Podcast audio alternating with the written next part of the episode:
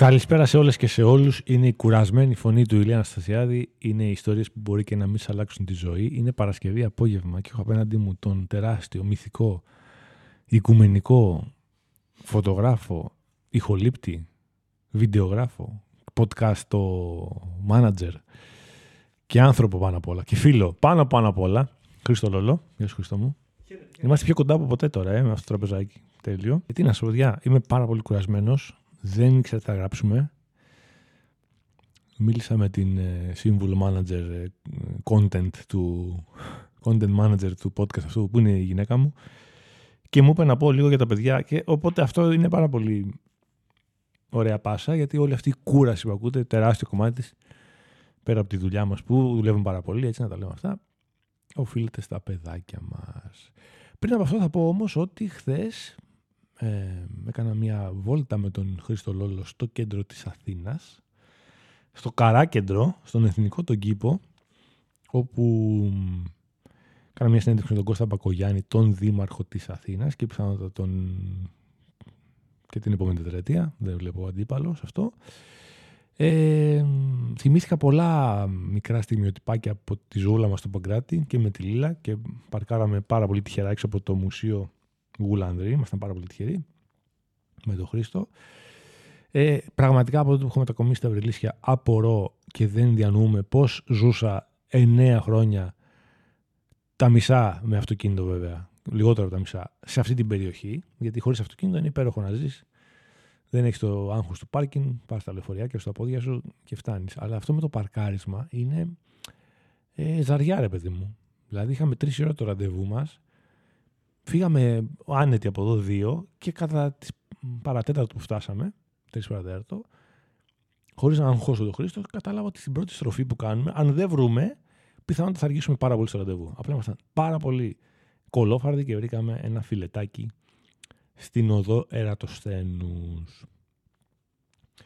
Θέλω να πούμε πάρα πολλά μπράβο, πάρα πολλά μπράβο στο Χρήστο Λόλο για τις τρομερές φωτογραφίες ε, στη συνέντευξη Μάγδας Φίσα, μια συνέντευξη που ε, oh, stop it. Μια συνέντευξη που και για μένα, που είναι βασικό κομμάτι της δουλειάς μου, έχω κάνει πάρα πολλές, αυτό δεν είναι επίδειξη, απλά είναι πάρα πολλές, καλές, κακές μέτριες. Ε, είναι σε ελάχιστες φορές, στα, μετά τα 20 μου, ας πούμε, που ήμουν ψαρωμένος έτσι κι αλλιώς, που είμαι μπροστά από έναν άνθρωπο και δεν ξέρω πώς να ξεκινήσω. Ε, αυτό είναι το ακριβές. Ελπίζω να διαβάσετε το Reader, όπως το Reader θα διαβάσετε και τη συνέντευξη του κ. Μπακογιάννη. Και γενικά το Reader πρέπει να είναι το Ευαγγέλιό σας. Πρέπει να το ακολουθήσετε και στο Instagram, που γίνεται πάρα, πάρα πολύ καλή δουλειά από την Γερία Μοσχονά. Το site μας που γίνεται δουλειά φοβερή από όλα τα παιδιά από την ε, ωραία μας ομάδα που ε, μεγαλώνει. Και φυσικά follow και σχόλια. Ζούμε για τα σχόλιά σας στο podcastάκι μας το ωραίο. Ένας ε, φίλος είχε σχολιάσει πριν από κάποια επεισόδια ότι τα podcast στην Κρίνια Παύλα Ρετυρέ είναι τα αγαπημένα του και νομίζω ότι είναι τα αγαπημένα σας γιατί αν κρίνω τουλάχιστον από τα σχόλια που έχουν. Τα περισσότερα σχόλια, Χρήστο μου, πάντα σκάνε στα podcast τα προ, των προσωπικών εξομολογήσεων Παύλα Γκρίνιας. Θα δώσω γκρίνια στο λαό, ε, Χρήστο μου, λέγοντας ότι προσέξτε πάρα πολύ, όσοι θέλετε να κάνετε παιδιά, ε, την απόσταση μεταξύ του πρώτου και του δεύτερου. Εντάξει, τώρα, τώρα μπαίνω λίγο στα παπούτσια της ε, Νανοπούλου, της τρώω λίγο από το περιεχόμενο του, του podcast της, αλλά θα μιλήσω ως μπαμπάς. Εμάς έχουν μόνο 20 μήνες διαφορά τα παιδάκια μας, να είναι καλά, το μόνο σημαντικό πράγμα στον κόσμο.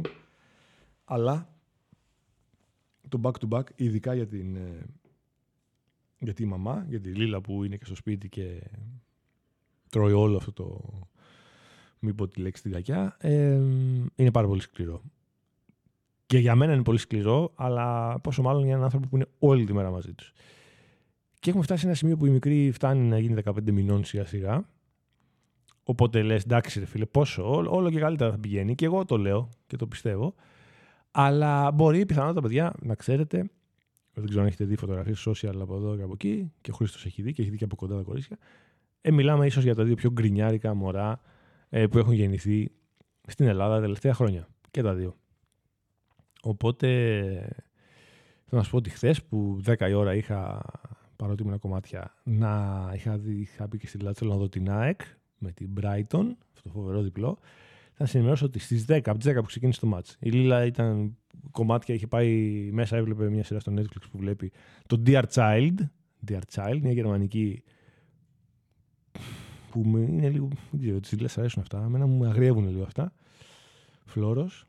Ε, και από τις 10 λοιπόν υπάρχει το match. Μέχρι τις 6.30 το πρωί που είπα σηκώνω από το κρεβάτι γιατί δεν έχει νόημα άλλο.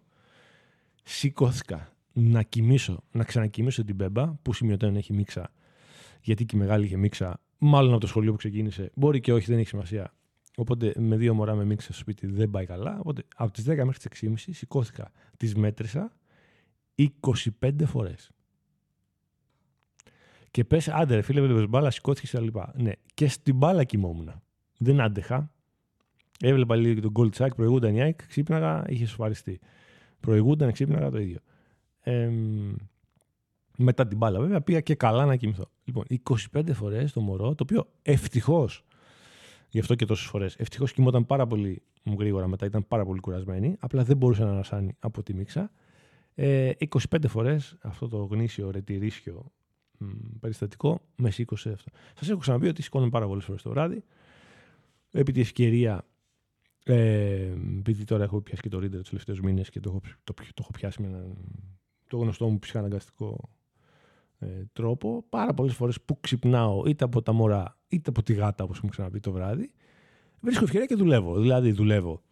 Θα μπω μέσα στο κινητάκι μου που μπορώ να τα κάνω όλα στο Reader. Φοβερή βάση. Μπράβο στον, ε, ε, σε όποιον την έφτιαξε. Και θα κάνω λίγο θα περάσει κανένα 20 λεπτό, θα ξανακοιμηθώ. Ε, το χθεσινό δεν το έχω ξαναζήσει.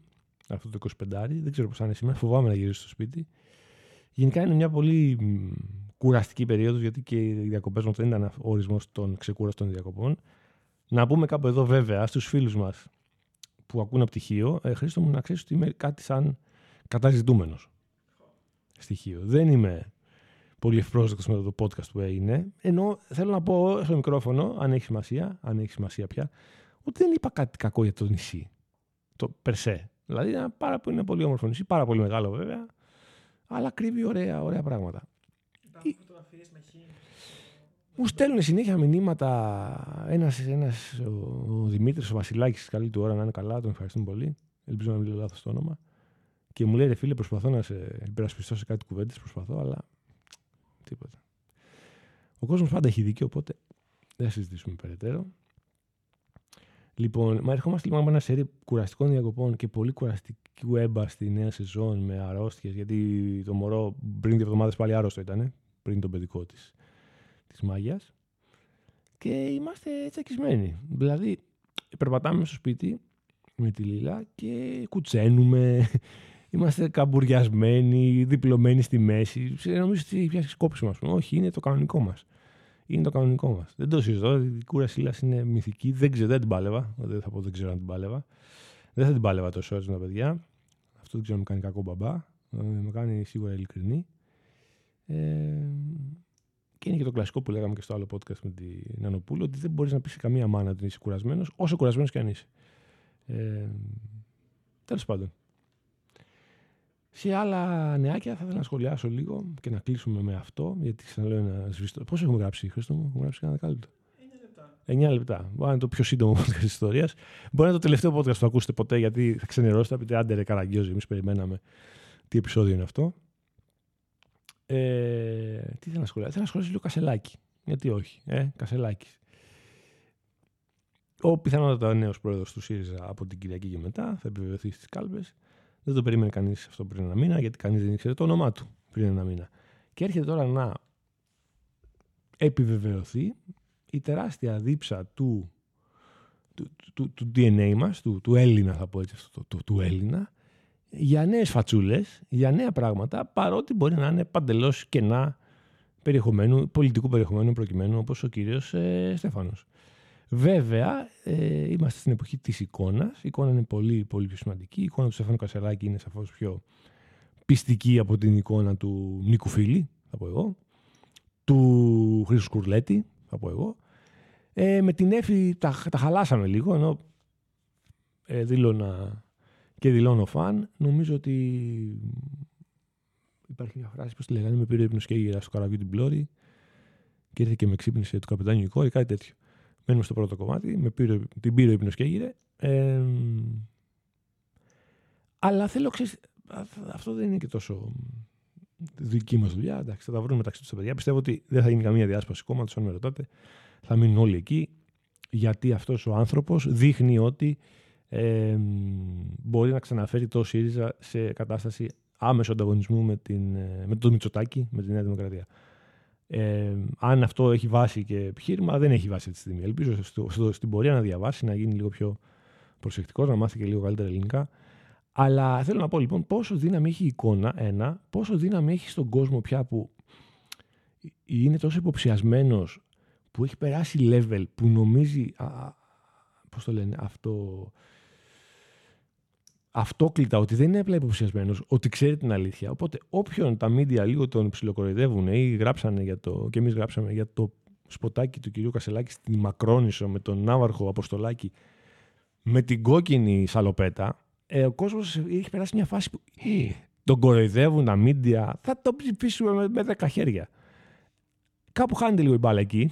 Κάπου χάνεται την μπάλα γιατί okay, τα μίντια να τα κράξουμε, να τα κράζουμε κάθε μέρα ευχαρίστως. Αλλά Όπως λέει και η άλλη έκφραση, σήμερα θα λέω μόνο εκφράσεις, και το χαλασμένο ρολόι δύο φορές τη μέρα λέει σωστά την ώρα. Οπότε καμιά φορά και τα μίντια λένε σωστά τα πράγματα.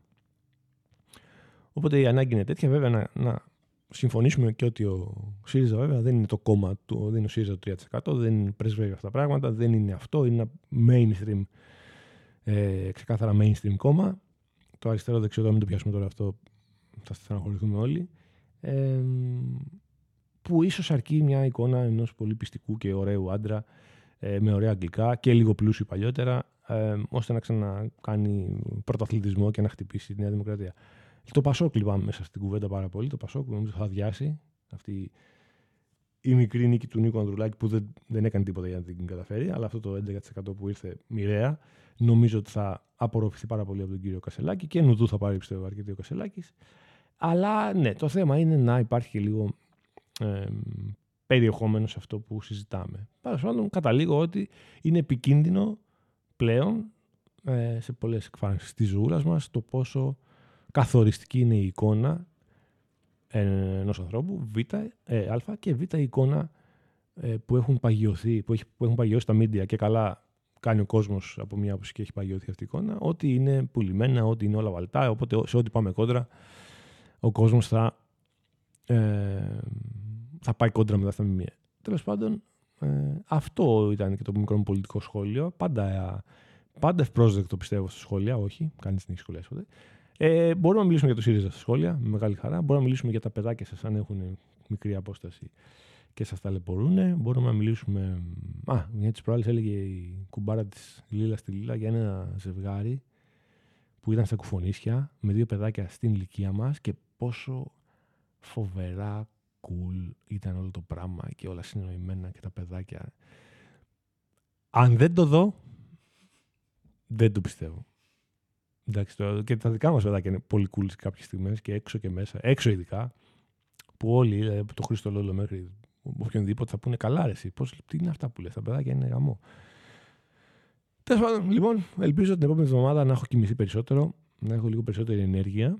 Σας ευχαριστώ που μας κάνετε παρέα. Περιμένω να μπείτε στο Reader, ξαναλέω, να διαβάζετε φανατικά. Ό,τι κάτι θα βρείτε να διαβάσετε. Χρήστο, μπαίνεις; Βρίσκεις κάτι; Στη, στην περατζάδα σου θα βρεις κάτι. Πολύ ωραία. Και τα σχολιά σου, παιδιά. Ήταν ένα, ένα επεισόδιο ρετυρέ από μένα, από εμά, για εσάς. Με πολύ αγάπη. Τα λέμε την άλλη εβδομάδα. Τα λέμε την άλλη εβδομάδα. Νάτος, τα λέμε την άλλη εβδομάδα. Ναι. Στο ταξί, Κατερίνα.